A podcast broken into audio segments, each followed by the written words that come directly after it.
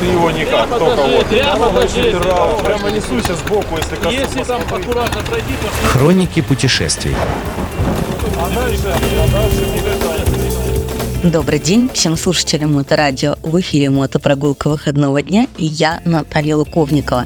Сегодня отправляемся в Выборг. Конечно, это может вызвать вопросы, ведь Выборг – место обязательной летней поездки для мотоциклистов Петербурга. Но для любителей заброшек даже в самом центре города можно найти что-то интересное, например, руины старого кафедрального собора, постройки 15 века, от которого остались только стены.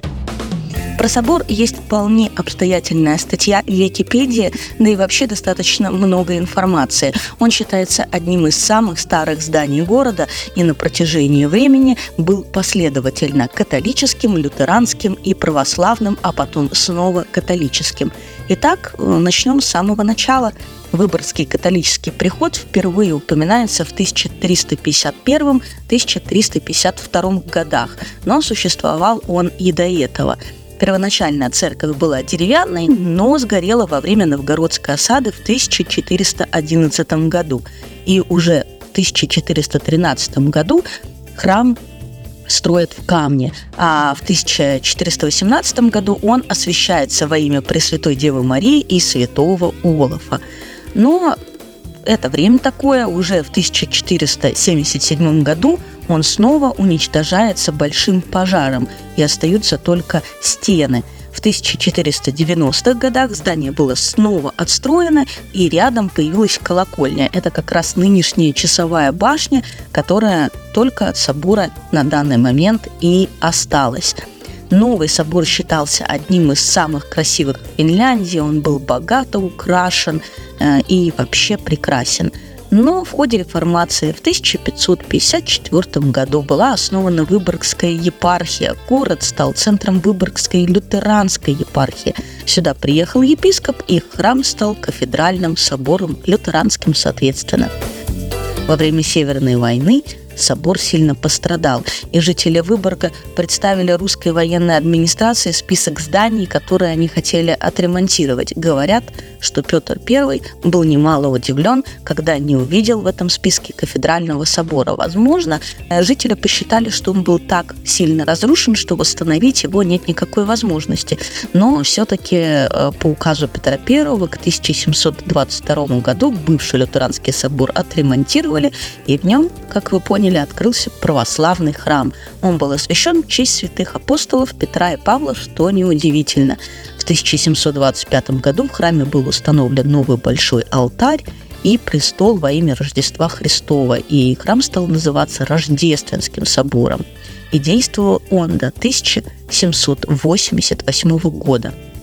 После этого было принято решение о строительстве в Выборге Спаса Преображенского собора. И как раз произошел очередной пожар. Поэтому здание бывшего уже храма передали под склад Выборгского гарнизона. А в 1913 году в нем снова открыли православный храм, гарнизонную 8-го финляндского стрелкового полка «Церковь трех святителей». Ну, что еще сказать? В 1918 году, после гражданской войны в Финляндии, старый кафедральный собор вернулся в лютеранство. Он стал гарнизонной евангелической лютеранской церковью. Высказывались даже предположения о том, что, возможно, в нем захоронили Микаэля Агриколу. Но эти данные не подтверждены. Последний раз, после которого уже собор не восстанавливался, он был разрушен во время Советско-финской войны в 1939 году. Но службы, говорят, все равно проходили еще в 1941-1944.